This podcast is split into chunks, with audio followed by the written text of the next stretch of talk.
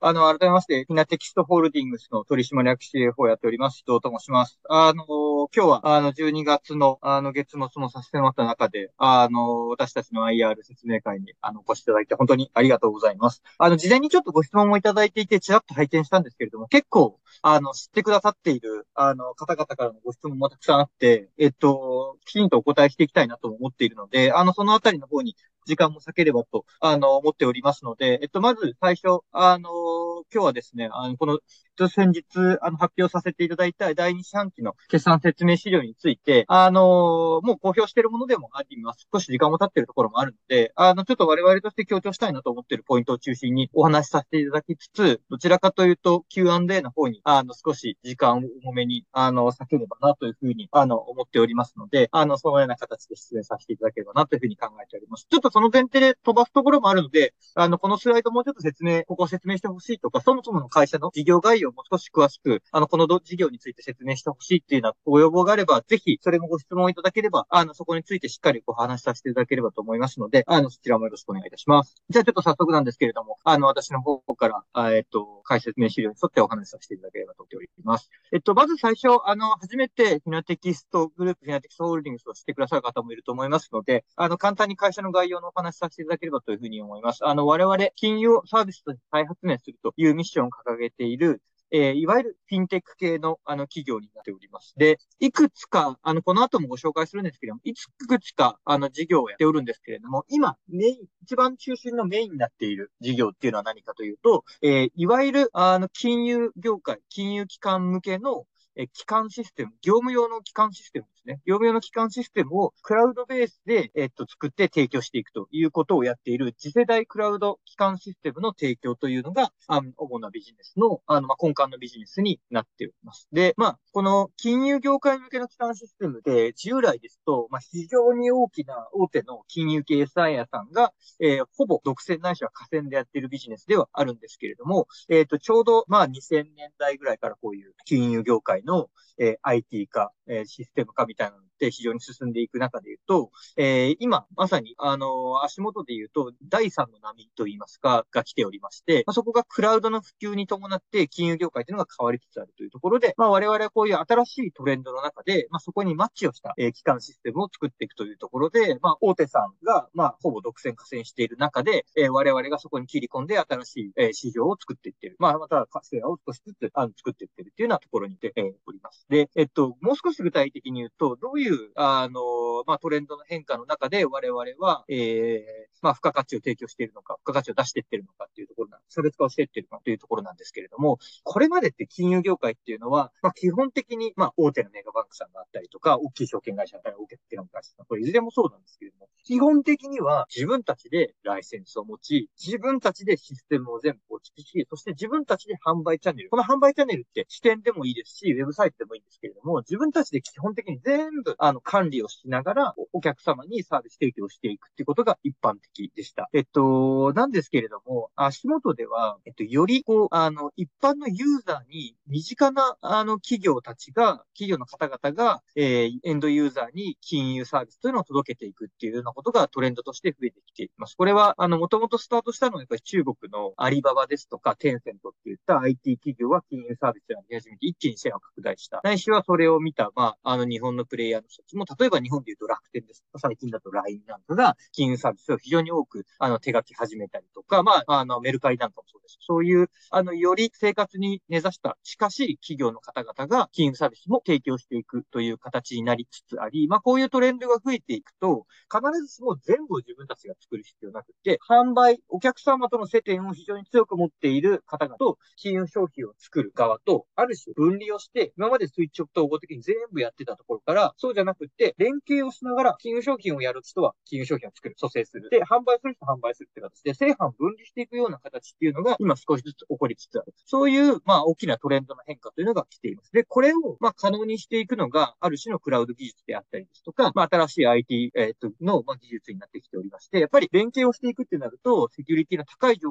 況で情報を連携していかなきゃいけなかったりですが、パートナーさんごとに柔軟に、えー、ウェブサービスだったりとか、申し込みフォームだったりとか、まあ、そういうものを変えていくってことをしなきゃいけないわけなんですけれども、あの、まあ、そういったことっていうのが簡単にできるようにする、えー、まあ、今の、まあ、販売の方法、今のアプローチの方法に合った、えー、まあ、業務用の機関システムというのを作っているというのが、足元我々が提供しているものです。で、今、このビジネスというのが、えー、コアにな、中核になってるんですけども、この事業というのが、まあ、ここで言うと一番下にある緊急インフラストラクチャービジネスというところでやっている事業です。ただ、我々、えっと、最初からそのビジネスをやっていたわけではなく、徐々に、まあ、このビジネスに、まあ、たどり着いているので、えっと、それ以外のビジネスというのも、あの、いくつか展開を、えっと、していて、まあ、しっかり役割もしながらやっていますというところです。で、一番最初に始めたのは、フィンテックソリューションビジネスというところで、これは、えー、まあ、いわゆる金融機関向けに業務システムというよりは、もう少しフレン、フロントエンドのアプリケーションの開発だったりですとか、あとは、あの、いわゆるクラウド、サース型で提供するわけじゃなくて、えー、各金融機関に完全に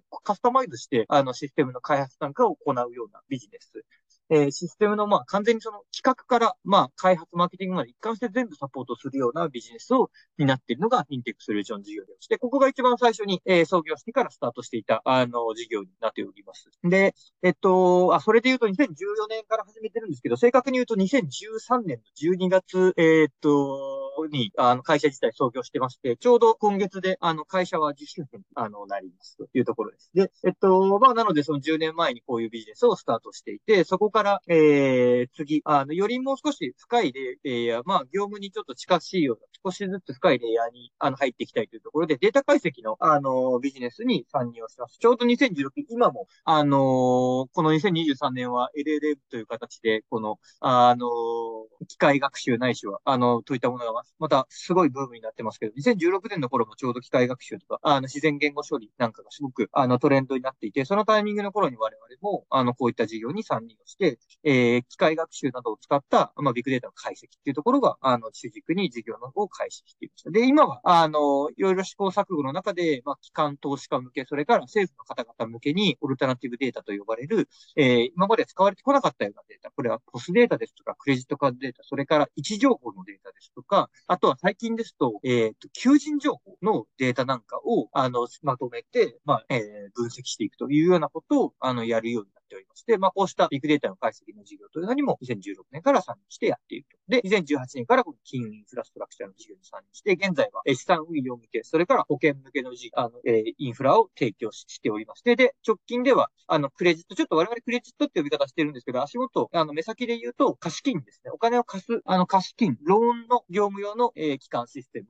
これが3つ目のローン機として、えっ、ー、と、サービス提供をスタートし始めているというようなところで、あの、事業を運営しております。あ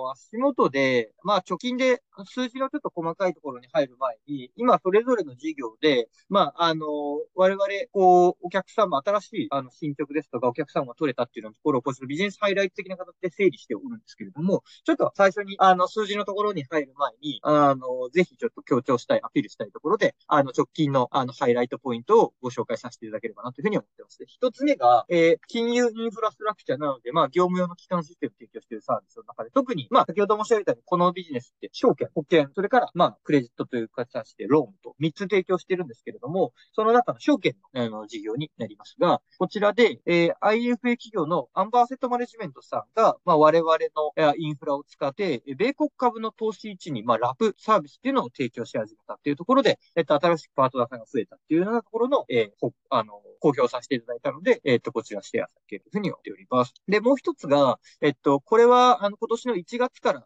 スタートしている会社さんなんですけれども、同様に IFA の会社さんで、ファイナンシャルスタンダードさんという会社があるんですけれども、彼らも、えっと、私たちの、まあ、証券がバースというものを使って、え、っと、投資一輪のサービスというのを、まあ、提供開始しておるんですけれども、あの、ファイナンシャルスタンダードさんは9ヶ月で AUM100 億円突破していくというところになっているので、まあ、こうした、あの、プレイヤーの方々っていうのが、まあ、一気に、あの、ローンチ後、あの、残高が積めるような頃っていうののサービスっていうのが出てきておりまして、まあ、こうした形で、えっと、まあ、先ほどの1個前の事例は、ローンチしましたよっていうところですし、まあ、こっちの事例なんかは、ローンチしたパートナーがしっかり、えっと、預かり残高が伸びてて、私たちの場合、ちょっとこの後、後でご紹介しますますけれども、あの、預かり残高なんかに合わせて売上が、あの、伸びていく重量課金の収益なんかもありますので、えっと、こうした売上の成長に合わせて、今、足元では私たちの、あの、売上の中で言うと重量課金収益っていうのも、あの、じわじわと伸びてきているっていうようなところになっています。これが、あの、証券の方での、あの、新しい取り組みのご紹介です。で、次が、金融インフラの中で、えっと、二つ目の、あの、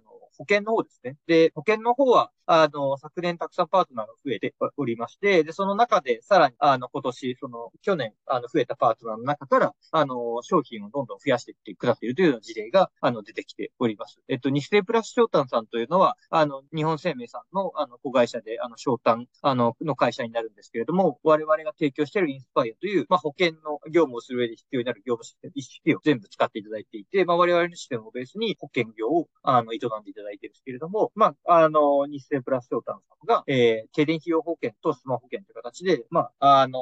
商談の新しい商品というのを我々、あの、システムに載せて、えー、販売というのを開始しております。で、あの、こういう新しい商品実は提供するのって、まあ、当然その、えー、まあ、保険の場合は金融庁に届け出をしたりしなきゃいけない。これ大変なところも一つあるんですけど、もう一つはやっぱりシステムの回収っていうのはすごく普通は時間かかって、あの、1年とかかかるようなものっていうのが多いんですけれども、あの、我々のインスパイアっていうサービス自体は非常にこのあたり柔軟に、かつ、いろんな商品が入ってくるってことを念頭に置いてシステムの設計しておりますので、まあ、シンプルな保険商品であればかなり早く導入できる。ころで、この会社さんで、この会社さんが出された商品であると、まあ、例えば8月に停電費用保険出した後、そこからすぐに、あの、スマホ保険の導入っていうのは開始したんですけど、まあ、あの、見ていただいてわかる8月、10月というところで、わずか2ヶ月で次のローンチまで至っているというところで、まあ、かなり短期間にどんどん新しい商品を載せていくことができる。まあ、これだけ、あの、コストがかから、あの、まあ、リソースとコストがかからずに新しい商品が載せれるよっていうところが、まあ、我々のこの、あの、保険システムの強みであり、まあ、特徴なので、まあ、こういったところを活かしていただいて、様々商品っていうのをどんどん導入していただいているっていうのが足元の状況になっている。で、ここまでが、あの、金融インフラのところだったんですけれども、次、えっと、データ解析事業のところで、あの、新しいハイライトについてご紹介させていただきます。で、あの、ビッグデータ解析の方は、えっ、ー、と、今、ビジネスとしては、えー、先ほども少し、あの、触れさせていただいた通り、データをお扱いしたデータっていうのを分析して、それを機関投資家であったりとか、まあ、政府の方々なんかに販売をされると。で、ビジネスのモデルとしては、我々自身がオリジナルのデータを持っているというよりかは、データを持たれているデータパートナーさんからデータをお預かりして、それを分析して、えー、外部の人に販売していくっていうことをやっていきますので、まあ、あの、当然売上に直結するのは、エンドのお客様がどれだけ、あの、捕まえられたか、契約を、新しい契約を獲得できたかっていうところが当然大事なんですけれども、もう少し長い目、長期的な目線で言うと、えー、よりたくさんデータを持ってると、売れるお客様が増えたりとか、あの、一つのお客様から複数のデータを買っていただいて、一社あたりの売上が伸びたりするので、この長い目で見たときには、どれだけたくさんのデータパートナーがいるか、どれだけたくさんのデータの種類を持ってるかっていうのが、えっ、ー、と、非常にビジネスを伸ばす、あの、大きくしていく上では大事です。その観点では、あの、初年度まではかなり、あの、ポスデータ、それから、あの直近導入したクレジットカードのデータなんかを非常に解析して、そこのプロダクトに、えっ、ー、と、を伸ば、磨いていくってことにリソースとしては注力していたんですけれども、足元今年はですね、より、あの、データのパートナーを増やしていこうっていうところの取り組みを、あの、強化しておりまして、えっ、ー、と、第一四半期は、このフロッグさんって書いてある求人情報データっていうのを、あの、のパートナー提携っていうのを実現したんですけれども、そこから、えー、この第二四半期は、東芝データさんと M データさんの、あの、データを載せることができるようになりまして、えっ、と、あの、東芝データさんは電子レシートデータっていうところね。で、M データさんは、まあ、広告の CM のデータなんかを取り扱っている会社になるんですけれども、またこうしたデータっていうのが取り扱いになるので、取り扱いのデータが増えたりとか、まあ、こういう複数のデータ掛け合わせて今までできなかった分子なんかを、あの、いろんなお客様に提供していくというようなところになってきているので、まあ、こういうデータっていうのは、まあ、データ載せただけだと売り上げにすぐにつながるわけではないけれども、中長期的な、あの、ビッグデータ解析事業の売り上げの基盤作りとしては非常に大事なポイントなので、まあ、こうした形で足元、まあ、今年しっかりデータパートナー増やしていこうという中で、まあ、Q2 までで、えっと、3社データパートナー増やせたというところで、あの、非常に良い、あの、傾向になっているかなというふうに思います。というところです。ここまでが、あの、連携ですとか、もう少し、少し定性的なところで、あの、ハイライトさせていただきたいところでございまして、と、ここからは、あの、ちょっともう少し具体的に、あの、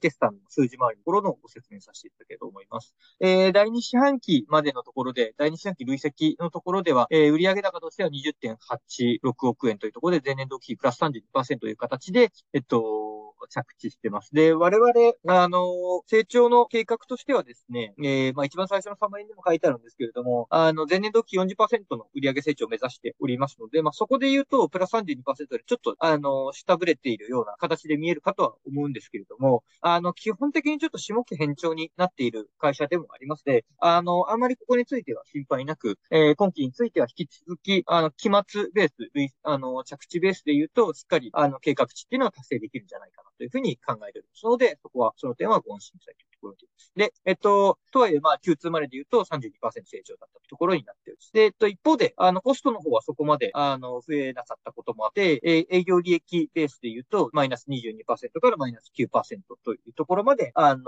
まあ、OP マージンは改善してきているというのが、あの、大きな、あの、収益の差まででおります。で、えっと、一つ、あの、まあ、これ営業利益率までのところだと影響ないんですけれども、まあ、特損というところで大きめの特損を計上しておりますので、えっと、ここで、あの、解説を、あの、背景をご説明させていただきます。あの、まあ、ここに参加されているような、あの、株、よく見られて貸してる方は、あの、この言葉、よく最近目にすられるんじゃないかなと思うんですけれども、あの、信託型ストックオプションの関連損失の計上というのを、あの、弊社もしております。で、えっと、信託型ストックオプションというのは、まあ、ちょっと特殊なスキームのストックオプションでして、まあ、ここの、えっと、課税のスキームっていうのが、まあ、当初、あの、弊社が導入した時に想定していたものと、国税局が公表されたものっていうのの認識がつ違ったというところで、えっと、源泉、まあ、所得税の支払いという必要が、えっと、生じたことによって、ええー、まあ、そこの、えー、特損というのを、あの、計上するということに至っておりまして、弊社で言うと8900万円の特損の計上というところで、あの、計上を今回させていただいております。ただ、あの、ここに明確に書いている通り、えっ、と、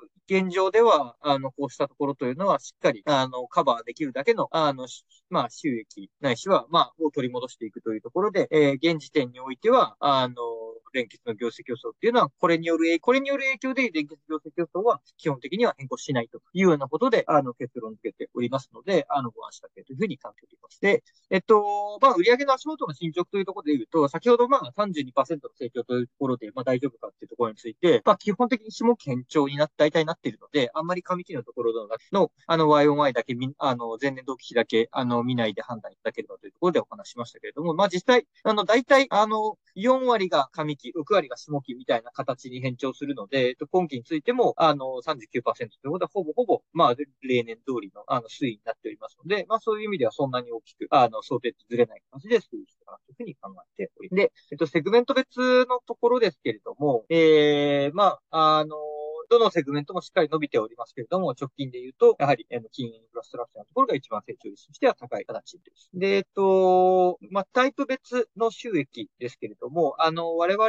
えっ、と、あの、収益構造として3つの種類の、あの、収益から構成されております。1つが、あの、フロー収益。で、2つ目がストップ収益。で、3つ目が重量課金収益で、それぞれ何かというと、えー、フロー収益というのは、えー、まあ、あの、例えば、あの、先ほどから申し上げた金融インフラで言うと、業務システムを導入いただくってなると、まあ、導入いただくときに、あの、一定カスタマイズをしたりするので、まあ、導入の支援の費用だったりとか、カスタマイズの費用で、えっと、イニシャルで、こう、初期導入収益みたいな形で、ワンショットのものっていうのをフロー収益していただくというのが一つで、えっと、二つ目はそういう新規の導入が入ると、その後、そのシステムの利用料ですとか、維持保守の、あの、費用なんかをいただくことになるので、まあ、そうしたものが月額の固定で必ずいただくっていうような、えー、非常に安定した、えー、継続性のあるこちらは収益として、ストック収益というのをいただく形になり、で、三つ目は、まあ、こちらも、あの、非常に安定した収益になるんですけれども、えー、我々のシステムの中で管理をしている、えー、残高、ないし権料収入なんかに応じて、えー、そこに一定の比率をかけた形で、重量課金の収益をいただくというのも我々やっております。なので、まあ、ここについては一度導入されると、そこで何かしらの保険料や AUN がある限り、えー、弊社側の売上として、えっ、ー、と、どんどん重量課金収益としてついているところで、まあ、えっ、ー、と、要は新しいパートナーが入ると、一番最初に不動収収益があって、次に、えっ、と、ストック、あの、えストック収益がこうキックインされて、で、最後、じわじわと重量課金収益が上がっていくという、そんな形の、あの、三段構成で収益が上がっていくようなビジネスモデル。で、今直近どういう、まあ、比率になっているかというと、これを示したような形になりまして、